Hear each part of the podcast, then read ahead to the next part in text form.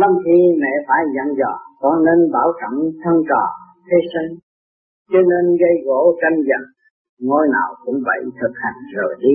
Sự hòa bình thoát ngôn, nó từ tâm của mẹ hiền không muốn giết ai nhưng cũng chẳng muốn hại ai. Luôn luôn ước mong người con yêu quý của mình, nó tự tìm hiểu lấy hành động của nó và bảo trọng lấy thân thể của nó là đủ rồi. Thế gian lập vị đặt ngôi rượu rен phê đảng, tự nuôi tham tập cục chúng đúc kết thành vật, tham sân động loạn cơ tập khổ đau. Sự rối ren do sự tham tầm tạo ra đã đen tối lại càng đen tối sự hận thù. Nó đã cắt đứt mọi sự liên lạc.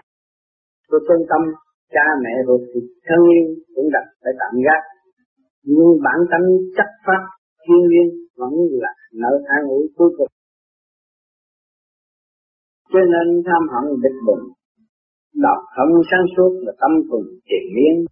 Xe tơ cách tóc nói liệt, mình tâm gánh vác tùy duyên sửa mình.